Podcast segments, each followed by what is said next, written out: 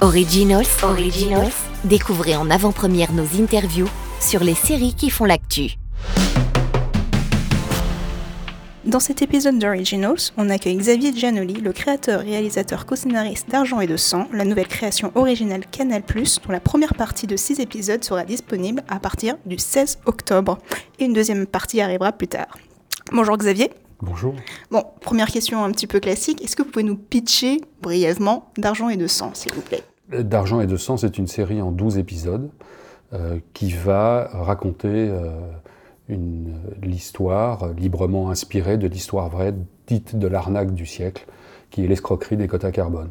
Vincent Lindon, un enquêteur, va essayer de tout comprendre de cette histoire et aller à la rencontre de tous les personnages qui ont rendu possible le détournement de plusieurs milliards d'euros euh, à l'origine euh, prévue pour lutter contre le réchauffement climatique. Vous êtes donc parti du livre de Fabrice Arfi. Comment se passe votre processus d'écriture à partir d'un livre? Donc, euh, comment vous déterminez quels sont les éléments à conserver, les éléments que vous, vous considérez comme euh, peut-être euh, bah, trop fictifs, justement, et que vous allez remplacer, et à partir de là, les recherches des thématiques, etc. À l'origine de, l'écriture, il y a le livre enquête de Fabrice Arfi, qui est un livre enquête, on pourrait dire d'une certaine façon, à, l'anglo-saxonne qui va à la rencontre à la fois de tous les personnages, de leurs milieux sociaux et en même temps de l'époque. Et moi j'ai lu le livre comme un roman en fait. Euh, quand je lisais ça, je me disais mais c'est une matière romanesque extraordinaire. J'ai pas du tout voulu faire un documentaire, euh, c'est pas mon, mon, instinct, et j'ai voulu faire une fiction inspirée de, de l'histoire. À partir de là, euh, on a travaillé avec Jean-Baptiste Delafont, un scénariste. On faisait des épisodes avec une liste de scènes qui nous semblaient être les moments clés pour suivre l'enquête. Et puis tout ça a évidemment euh, beaucoup bougé, puisqu'on est passé de, 8 épisodes à 12, euh, parce que l'enquête, les idées scénaristiques, tout ça a été tellement euh, fascinant et extraordinaire que ça se nourrissait sans arrêt, comme un monstre. Et, et voilà, et donc la ligne dramatique la plus importante, c'est l'enquête. C'est l'obsession d'un enquêteur qui veut déconstruire l'arnaque du siècle. Il veut comprendre comment ça a été possible. Il veut comprendre qui sont ces gens. Il veut comprendre d'où ils viennent, quelle a, été, leur histoire. Il veut comprendre dans quel monde ça a lieu, à quelle époque. Qu'est-ce que ça nous dit du monde dans lequel on vit? Qu'est-ce que ça nous dit des passions humaines? Et, et, on va suivre l'obsession de cet enquêteur, Vincent Lindon, euh, à travers l'arnaque des quotas carbone. Vous avez dit plutôt que le, la conception de la série a été très similaire à toute conception d'un film, mais au final, est-ce que vous, n'avez pas eu plus de liberté justement sur la série, euh, comme en faisant presque 12 petits films? Moi, j'ai eu la chance de faire les films que je voulais, je n'ai jamais fait de film de commande. Euh, et, et, à partir du moment où j'ai compris que ça allait être une série, puisqu'il y avait ce matériau romanesque énorme, euh, je, me suis dit, bon, alors il y a peut-être des techniques, des trucs, euh, Canal Plus va me dire, il faut faire comme ça, comme ça, une série, c'est pas comme le cinéma.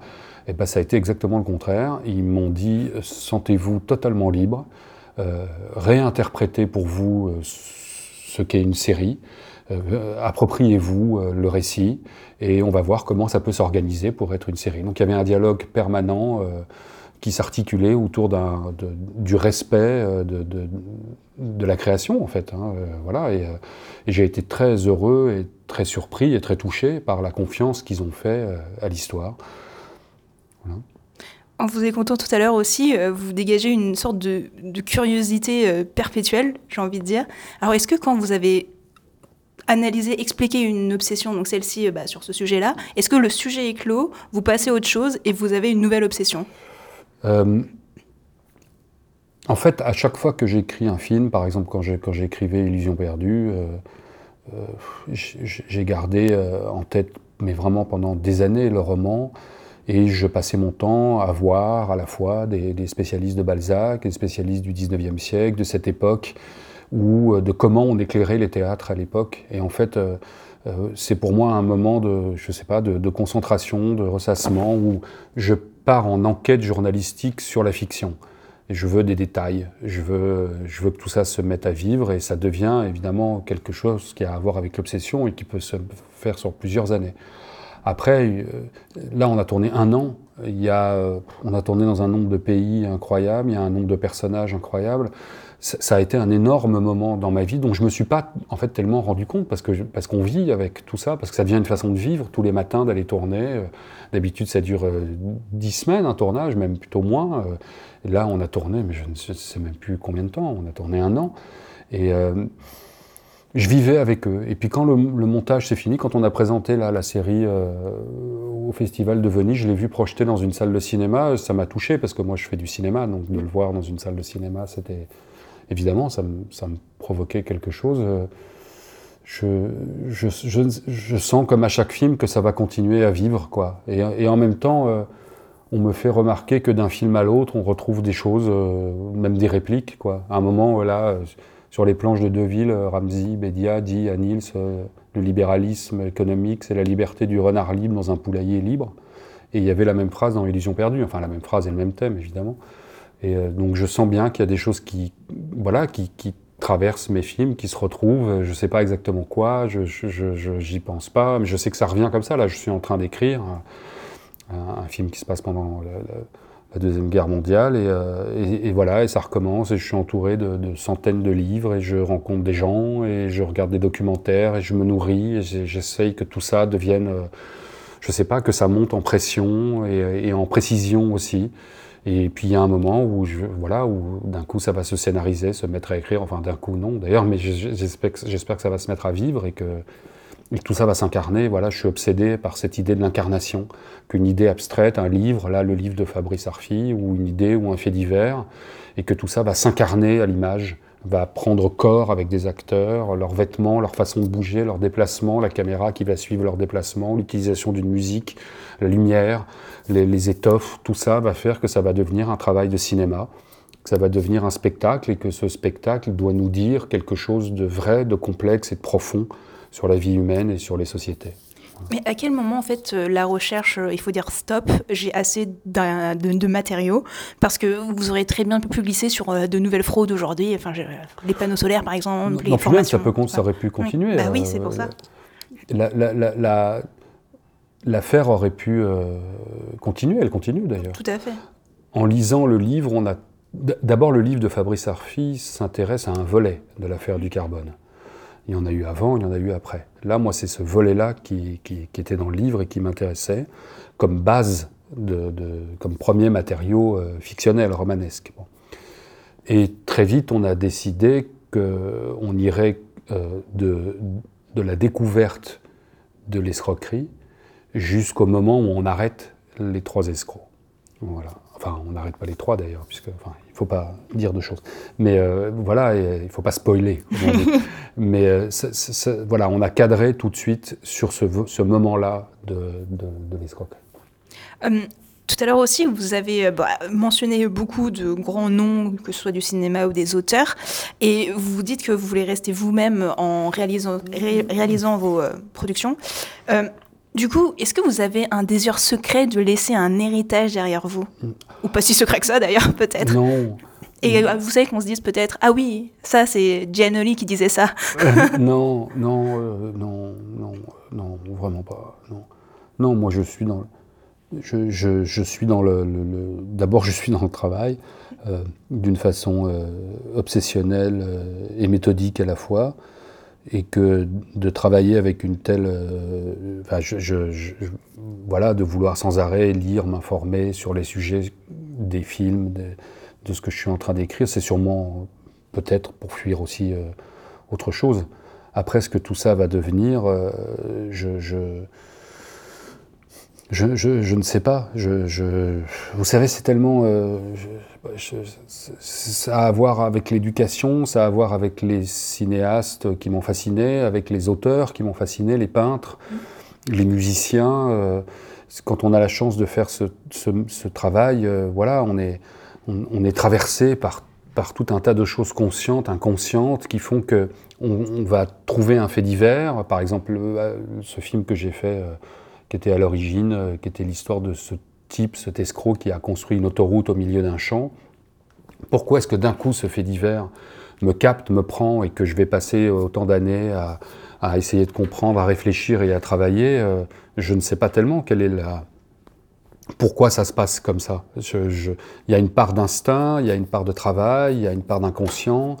Ce qui m'intéresse quand je vois un, film ou quand je suis en train d'écrire, c'est de sentir qu'il y a quelque chose d'habité, que ça a une âme, que c'est sincère, qu'il y a derrière ça quelqu'un qui a été, euh, qui a voulu posséder un, sujet et qui en même temps a été possédé par son sujet. Moi, je le sens quand je vois des films euh, de quelque chose qui s'est emparé des acteurs, d'une équipe, d'un metteur en scène, et que, et que, et que l'œuvre a une sorte de, de rayonnement euh, assez saisissant et inquiétant de quelque chose a échappé à tout le monde, tout ça est vivant, ça pose autant de questions que ça en résout, et, ça a une âme et une complexité. Voilà. Et je pense que c'est ça le, récit, que ce soit dans le cinéma ou, une série, il y a voilà, cette idée d'une âme, d'une assomption vers un, vers un mystère euh, qui a à voir à la fois avec l'art, euh, la psychologie, la politique, euh, et que c'est ça les, les, œuvres qui vibrent. Pour conclure, parce qu'on est un site de recommandation de séries, est-ce que vous pouvez partager avec nous une dernière série coup de cœur que vous recommanderiez? De fiction? Oui. Qu'est-ce que j'ai regardé comme série de fiction récemment? Même documentaire, hein, si vous avez quelque chose euh, en tête. Euh. C'est drôle quand on me demande ce que j'ai aimé comme série. Euh, en fait, je pense même pas à une série, je pense à un regard. qui était le, regard de Claire Foy, je crois, on dit, dans les, premières saisons de The Crown, et où il y avait des plans assez frontaux, très élégant et très simple sur les silences de ce personnage. Et je, me disais, mais cette fille ne peut pas dire ce qu'elle a envie de dire à cause de sa fonction, du rôle euh, de reine. Et je me suis dit, ça va être assez beau de suivre quelqu'un et de sans arrêt se demander qu'est-ce qu'elle a à terre. Et que ces gros plans sur son regard, je me souviens, ça m'avait beaucoup impressionné, puisque euh, nous, on était dans le secret de ces silences. Et, euh, c'est vrai que ce regard m'a plu. Euh, après, une série qui m'a beaucoup marqué dans ma vie, c'était The Wire. Parce que The Wire, qui est une série qui a une vingtaine d'années maintenant, je pense, ça a été fait, je ne sais pas si c'est d'une façon raisonnée ou pas, un peu contre toutes les conventions hollywoodiennes. C'est une chronique d'un petit endroit, même pas d'un quartier, d'un petit endroit, et je me suis rendu compte au bout de trois ou quatre épisodes que, je tombe, que ces personnages me devenaient familiers et je m'attachais à eux. Il n'y avait pas de ficelle scénaristique classique. Et, et cette, formidable euh, qualité d'incarnation des personnages, de complexité des situations avec ce rythme très particulier, je me suis dit, oui, ça peut être personnel. Ça existe, la, ça ne veut rien dire la série d'auteurs, mais il y a après, c'est vrai qu'il y a dans, Trou Détective, il y a eu quelque chose aussi qui m'a plu euh, du personnage. Euh, voilà, il y a, il y a, eu une. Euh, je me souviens d'un plan où ils descendent sur un parking désert et j'ai ressenti la chaleur du sud des États-Unis. Il y avait quelque chose qui vivait d'un coup, quoi. Et, je sais pas, ces types, ils sont le produit d'une certaine Amérique, à une certaine époque, à un certain moment, ils sont psychologiquement complexes et fouillés. En même temps, leur enquête est étrange et intéressante. Euh, ce magnifique générique avec cette chanson, euh, il y a, voilà, il y a une, euh, il y a une âme. Voilà. C'est ça qui m'intéresse. C'est les séries où je sens qu'il y a une âme. Eh bien, merci beaucoup. Et on retrouve D'Argent et de Sang le 16 octobre sur Canal+. Originals, Originals. Découvrez en avant-première nos interviews sur les séries qui font l'actu.